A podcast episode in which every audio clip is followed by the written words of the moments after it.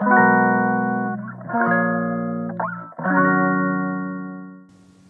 い。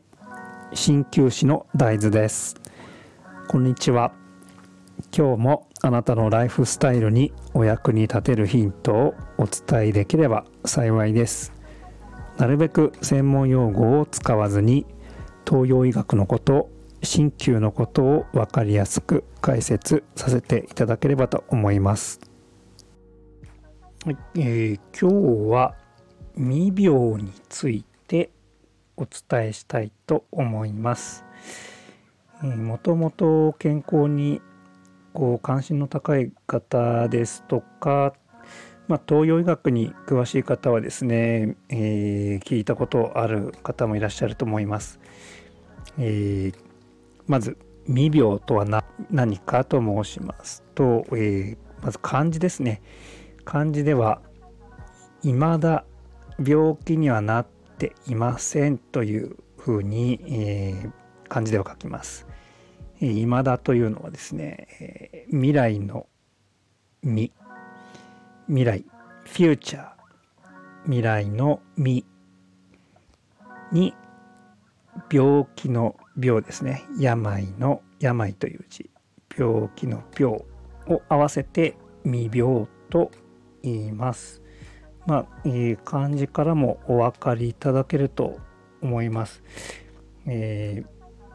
ー、病気になる前の段階ですね。こちらをとても東洋医学では、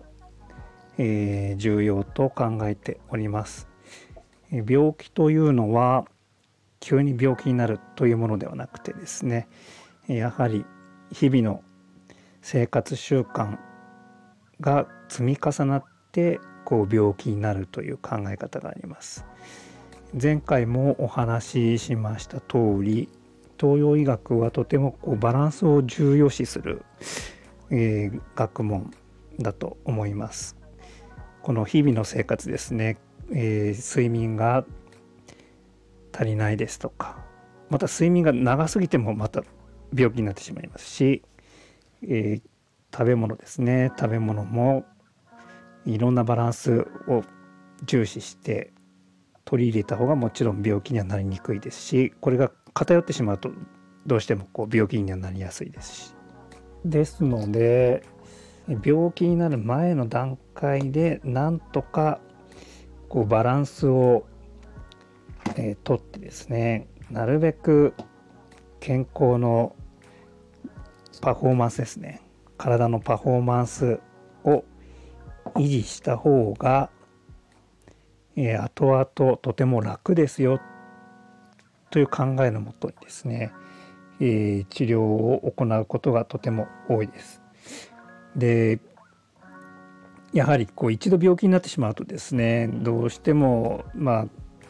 えー、治るまでに時間がかかったりですとかもちろんその分ですね、えー、まえー、金銭的にも費用が余計にかかってしまうとかいろいろ問題は出てくると思います。うん例えばこう大切なねご家族との時間が減ってしまったりとかあまたまたお仕事や夢を途中でですね諦めなくてはならないとかいろいろ出てくると思います。